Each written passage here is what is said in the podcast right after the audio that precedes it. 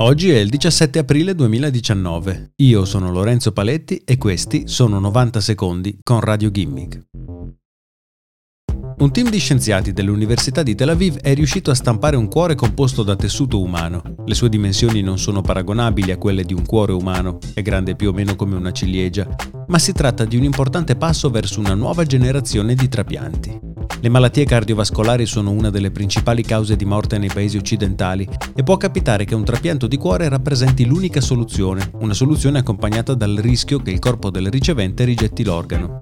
Ecco la soluzione proposta dal team di ricerca israeliano, sfruttare cellule di grasso del paziente per produrre il materiale organico da utilizzare come inchiostro per la stampa di un nuovo cuore. Un cuore composto dalle stesse cellule del paziente e quindi più facile da accettare per il suo organismo.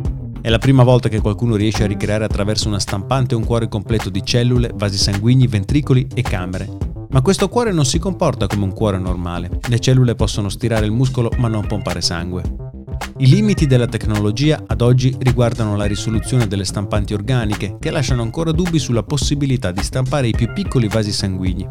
Ma il futuro è promettente.